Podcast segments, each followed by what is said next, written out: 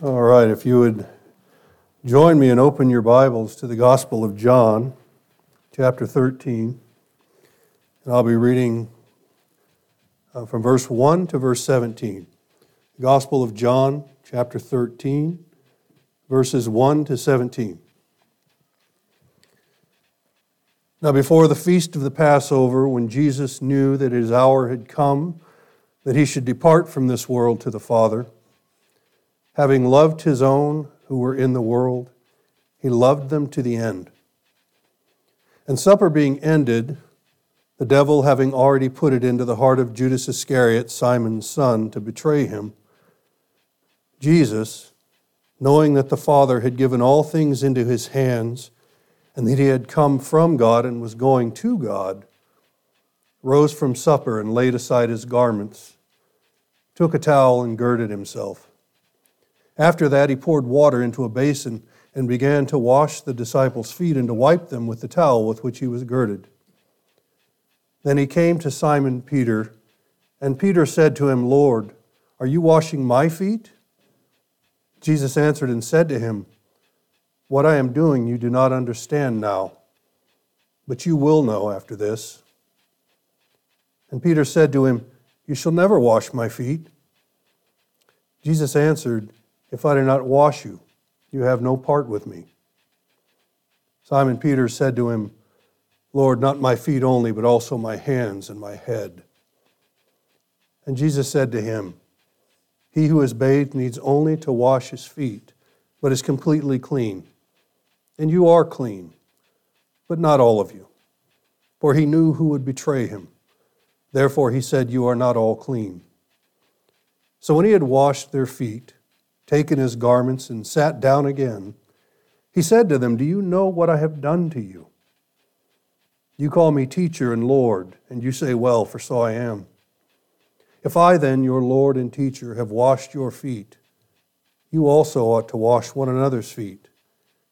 For I have given you an example that you should do as I have done to you. Most assuredly, I say to you, a servant is not greater than his master nor is he who is sent greater than he who sent him. If you know these things, blessed are you if you do them. Father, this is your word. It is life, it is truth, it is love, and it points us to your Son, the Lord Jesus Christ, the Lamb of God, the Alpha and the Omega, the beginning and the end the altogether lovely one, the Prince of Peace, the Redeemer. So now, Holy Spirit of God, grant that this word and that the words that proceed from my mouth would direct every eye to see him seated at the right hand of the majesty, that every ear would hear his voice, that every heart would feel his presence and know his care. We pray this, Father, for his sake and in his name, the name that is above all names, the Lord Jesus Christ. Amen. I've titled this message, You Will Know. Subtitled, The Confidence, the Compassion, and the Commission of Jesus. So, what's happening in this passage in John's gospel is Jesus and his disciples have entered Jerusalem for what would be his last time. The Lord himself, according to verse 1, knows that his time has come, that the hour is near, that he should depart from this world to the Father. He knows, according to verse 3, that the Father has placed all things into his hands. He knows that he has come from God he knows that he is going to God. He knows that his mission on earth is coming to its climax. His disciples, however, are unaware of what's going to transpire over the next several hours. And so Jesus begins to prepare them for what will come. Despite the extraordinary trial that he himself is facing as the battle against Satan comes to a head, Jesus takes time to celebrate the Passover meal with his closest followers. And then at the end of the supper, he does something really unusual to illustrate for his disciples what he has been doing all along and what he is about to do as he completes God the Father's plan. And at this most crucial time, in the face of a tragedy that will never be paralleled in the history of the world, when emotions are high and pressures and temptations press in, Jesus gives his followers and us an example. It's a lesson in Jesus' confidence, in his compassion, and at the end, in his commission to his disciples, of which we are. As we look in our mind's eye into that small upper chamber, and we watch the Lord as he attends his followers, we need to pay attention to what he himself found the most critical for his disciples. Because in the day we live in, we need to know what's most important. So, first, I want to turn to the confidence that Jesus has, not in his own ability, but in who he is and in who sent him. He reminds us that his confidence is not in his humanity. His confidence is in the person of God the Father. Again, in verse 1 and in verse 3, he remembers that it is God Himself that has sent him into the world. John chapter 3, verse 16 God's love for the world was so great that He sent His Son not so that the world could be judged, but so that the world through him could be saved. He remembers with confidence his Father's mercy toward sinners, as in his life he watched the rains fall on the godly and the ungodly. He woke every day and he opened his eyes and he saw a world just like we see that is dark and has rejected the Father. And yet, in his loving kindness and his mercy, he allows this world to continue to exist. He remembers and he has confidence in his Father's enabling grace. Because, yes, even the man, Jesus, needed the Holy Spirit's power. He's reminded of the confidence he has in the faithfulness of his Father. That when everything around him is at its darkest moment, we see him reach to his Father and ask that his Father's will would be done.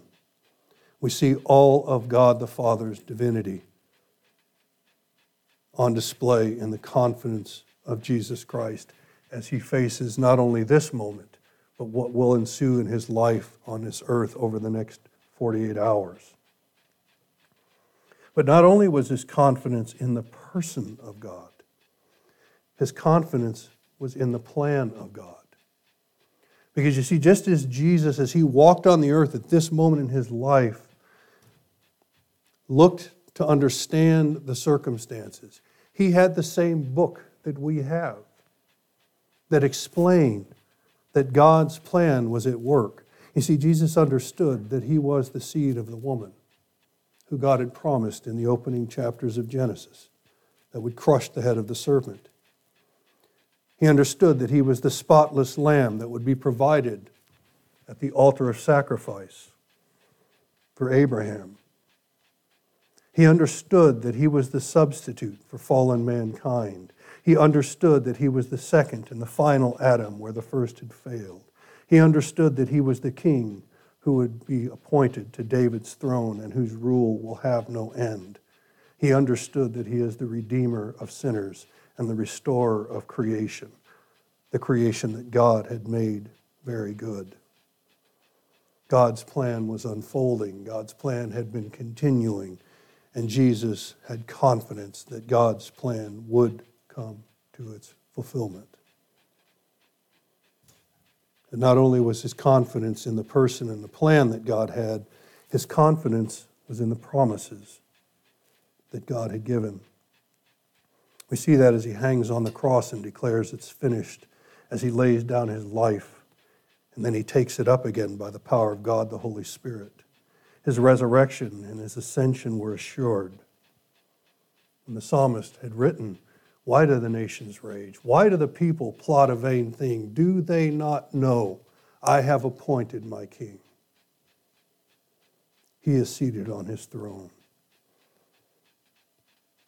Do they not know that death and corruption will not see his body?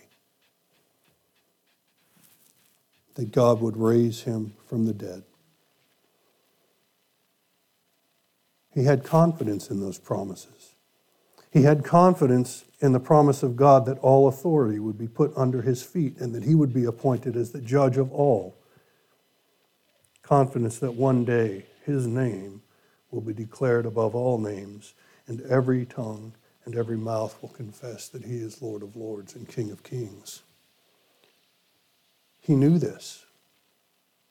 He knew as he entered that upper room, he knew as he entered Jerusalem, he knew as this trial would come, he knew who he was, and he was confident not in himself, but in his Father. And he was confident in his Father because his Father had written the word that he could trust, just as he has given us today the word that we trust. Not only the living word, the Lord Jesus Christ himself, but our Bibles. These truths and these confidences that Jesus had enabled him to see beyond the situation that he found himself in. And enabled him, as Hebrew, the writer of the Hebrews would, would say it, it enabled him with joy to look beyond the cross to look beyond the tragedy, to look beyond the shame, to look beyond the pain, to look beyond the travesty that would be committed against him, to look beyond the people that would actually nail him to a cross, that would scourge him, that would pull the facial hair out of his face and stick a crown of thorns on his head. He was able to see past them because he knew that his God had a plan and he had made a promise, and he himself was going to fulfill it. The question for us is do we have that confidence today? You've been watching the news, I'm sure, the things going on in this nation, the things going on in our city. They can easily press in, just like uh, when you imagine the Lord Jesus at this moment he faces the greatest threat that we will ever face death. He faces the greatest enemy, Satan. He comes to the precipice where he knows in this room is the one who will betray him. And yet, he's confident in his Father's mercy, in his Father's grace, in his Father's plan and in his Father's promises are you. In your world, in your trial, in your circumstance, in your situation, are you confident in God? Not in yourself, in God. Are you confident in His plan? His plan is for your good. Do you believe that? His promises are yes and amen in Jesus Christ. The work that he has begun, he will complete.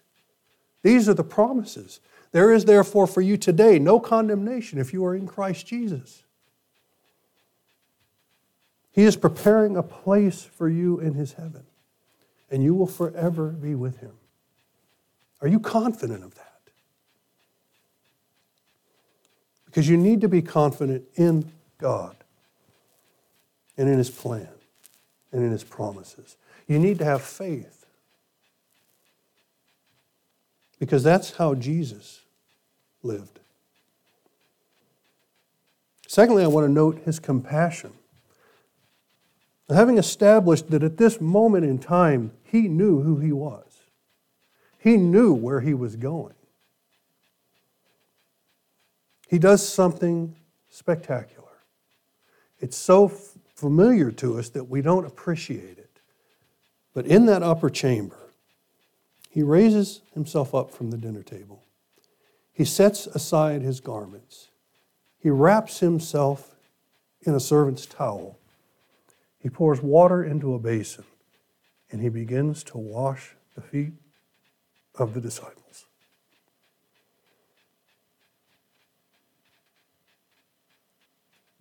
His compassion in this moment is, is astounding. I want you to think at this moment, again, the disciples, they're completely unaware of what's going on. They don't know what's going to take place in the next few hours. And in their ignorance, they sit there enjoying the Passover feast, talking amongst themselves. Who knows what they were discussing? But they see Jesus get up from the table, and he goes over and he puts on the garb of a bondservant, and he comes to them. He comes to, just think, Thomas.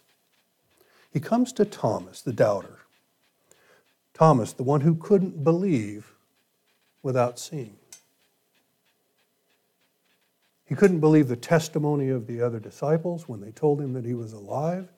He couldn't believe the Old Testament writings of Moses and the prophets that said that the servant would suffer and be raised again on the third day. He couldn't believe. He had to see it. And there sits Jesus washing his feet. And then he moves on and he washes the feet of Peter.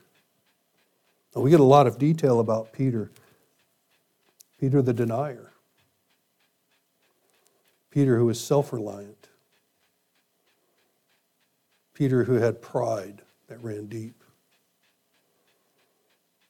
Peter who had worldly wisdom, street cred, tells the Lord, You'll never wash my feet. At least Peter, at some level, understood who he was. He couldn't see the Lord washing his feet. He didn't find himself worthy. Certainly, there must be another way. Peter, who would deny him in the courtyard when he feared for his life. Peter the denier. And there sits Jesus washing his feet. And probably the most amazing act of mercy and grace is when he washes the feet of his betrayer. Judas is in the room when this is happening. Satan has already put it in his heart to sell Christ for 30 pieces of silver. You see, Judas's treasure was on earth. It wasn't in heaven, and that's where Judas's heart was. He put himself before God. And in doing so, he betrayed him. And yet, the scripture tells us that Jesus knelt before Judas and washed his feet. That having loved his own who were in the world, he loved them to the end. This is the compassion of the Lord Jesus. I'd remind you again, he knows at this point what is going to become. He knows the people that he is washing the feet of. And he reminds Peter as he interacts with Peter that he doesn't understand what he's doing. But he tells Peter something. In that verse, in verse 7, when him and Peter are talking, he says, You don't get it. That's my paraphrase. but you'll know after this. You'll know. You'll know, Peter.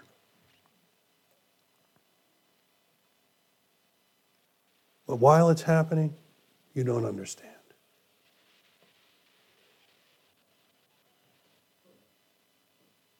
So, can we wash the feet of the people in our lives that are doubters? The ones that want the evidence Prove it. Are you willing to wash the feet of deniers? Those who think that they can make it in God's heaven on their own merit. Those who can't see beyond the reality of what is in this world to the true reality of what is eternal. Those that are betrayers. Those that's heart are sold on the treasure of this earth and are trapped and ensnared in darkness by the spirit of the age. Are you willing to wash their feet? And do you know why? Why would you sit at the feet of someone who is the enemy of Christ and wash his feet? Why? Because that's what Jesus did.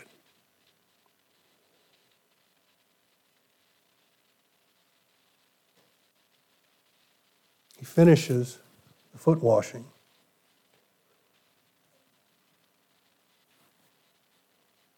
Verse 12, he takes up his garments. He sits down.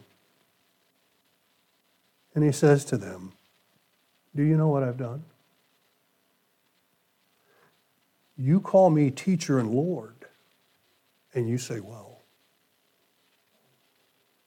so I am.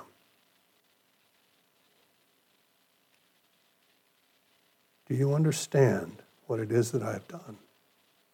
You call me teacher, you call me Lord, and you say rightly, because I am.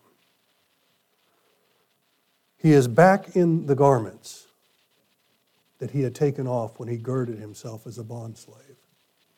When he sat at their feet and washed the dust and the dirt. And he has now finished that task and put back on his garment. And he is now seated at the table in the position that he had as the leader of this group, as teacher and as Lord. And he says, That is who I am. Now, do you understand what I've done? If I, then, your Lord and teacher, have washed your feet, you also ought to wash one another's feet. For I've given you an example that you should do as I have done to you. This is the commission that he gives to them. Most assuredly, I say to you, a servant is not greater than his master, nor is he who is sent greater than he who sent him. If you know these things, blessed are you if you do them. Happy are you if you do them. This is a beatitude statement. Blessed are those who are willing to wash the feet of the doubters and the deniers and the betrayers. Blessed are those who realize that they are not greater than the Lord Jesus himself. I am sending you into this world. He reminds them as he closes out this episode that John gives us that they need to have confidence in him. That they need to have confidence in his person, in his plan, and in his mission. Verse 3 reminds us that Jesus knew he had all authority. Matthew 28, the Great Commission, all authority on heaven and earth is mine. God has appointed a judge, and he has appointed a time when that judge shall judge all the living and the dead. Those that are beyond salvation shall be judged by the man Christ Jesus. All authority is His. There is no authority on this earth that is outside of His superintendence. There is no government that He doesn't allow to exist. It's all His. Do we have confidence in Him?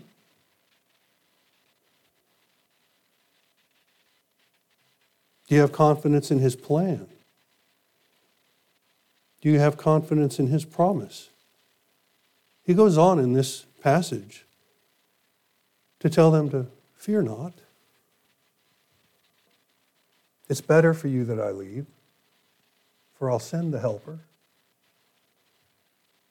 You believe in the Father, believe ye also in me. I go to prepare a place for you, and surely I will come back so that you can be with me forever where I am. You believed. You have confidence in his promise, Peter. You have confidence in his plan. You have confidence in him to do what he says he's going to do. That he is all powerful. He is all loving. He is all merciful. He is patient. He's all in all and everything. This is the commission that he gives to his disciples. And this example that he extends to them would be brought to its fulfillment within hours. As Jesus would be taken, he would be tried, he would be beaten, and he would be crucified for the sins of many. This man, the man Christ Jesus, who lived a perfect, sinless life, who emptied himself of the glory of heaven and took upon himself the form of a bondslave, would willingly subject himself to the cruelty of sinful men and lay down his life, allowing himself to be made sin for us.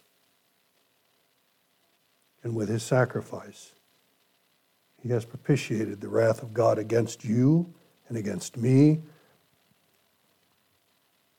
And with his own blood, he has washed your feet. He's made you clean. And he now sends you. And he commands all people everywhere to repent in his divine wisdom, the Lord Jesus Christ has sent the church, me and you, as his representatives in the world. And he's commissioned you and me, just as he did those 12 disciples, in that small room to go and do what he himself did. And that is to wash the feet of the lost. Are you and I willing to do that? Is the question. Jesus said, As God sent me, as the Father sent me, so now I send you. How does he send us? As the Father sent him. How did he send him? John 3:16 For God so loved the world that he sent his only begotten son into the world that those who believe upon him would not perish but have everlasting life. For God did not send his son into the world to condemn the world, but so that through him the world might live the world might be saved. The Lord did not come to separate and hurt, He came to heal and to repair. He came to seek the lost sheep and bring them back into the sheepfold. He came to serve and not to be served. And he illustrates that in this upper chamber at one of the most crucial points in his earthly life, he takes the time to remind us no matter how dark the horizon looks, serve. Be willing to have the mind which Paul the Apostle writes, have the mind which was in Christ Jesus. That being equal with God, he did not consider it robbery. He did not consider it something to be clung to, but he willingly set aside his glory. And he became a man. He became a bondservant and lived a life of sorrow and pain and rejection, and then subjected himself to the people he came to save and willingly gave up his life. Have that mind in you. That mind. That mind. that when you look out to your left and you see a nail being driven into your hand, your tendency is to condemn, to judge, to seek justice, to seek retribution. The Lord's approach was different. He cried out, Father, forgive him. He doesn't know what he's doing. They don't know. Peter didn't know. But he prayed for him. Peter, Satan has asked for you to sift you like wheat. Just imagine that, to be sifted by Satan. But Peter, I've prayed for you, and I'm going to restore you. Thomas didn't know. Judas certainly didn't know. None of them knew. But Jesus knew. He knew that the Messiah had to suffer and die. But he also knew that God's promises were certain and that he would be raised and that God's plan will be fulfilled.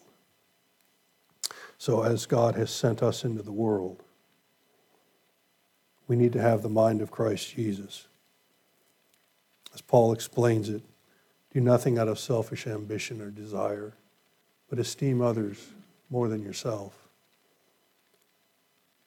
For it's God the Father who desires that none should perish. It is God the Father who takes no desire in the death of even a sinner. It's God the Father that wants them all to come to repentance. It's God the Father that initiated the plan to send his Son to redeem the world. And it's God the Father and God the Son who have sent us the Holy Spirit. It's God the Holy Spirit who works through the church, not so that the church can glorify itself, but so the church can just point. Look to Him. Look to Him. Look to Him who died on the cross. Look to Him who gave up everything for you. So help us to remember this. This is what Peter now knows. This is what Peter in verse 7 didn't understand, but he now knows. That when the Lord Jesus hung on that cross, it was the fulfillment of him setting aside his garments and washing Peter's feet. It was something very simple, something that I could do in this room right now that would completely escape you. Hours later, he would completely show what that really means. And just as he promised, Peter knows now. And we know that because of the day of Pentecost. Read in Acts chapter 2 and 3, you'll see Peter understood what happened. He understood that it was God's plan, it was God's provision, it was God's promise, it was the Lord Jesus' sacrifice. It wasn't an accident, it was a purpose. And his confidence and his compassion and his commission stand. So I pray God gives us the grace to walk in it. Father, I thank you that we, we see this passage, Lord, the tension, the tightness in the chest when we think about that upper room, when we think about these men who are just like us Lord, they were human, Peter and Thomas, uh, Matthew, the one um, who wrote one of the Gospels. Lord, these men were in this upper chamber and they saw you and you told them you were going away and their hearts were breaking and they were fearful. Lord, it's no different for us. We are tempted and we are challenged. But Lord, we have the same thing that your son had. We have your truth.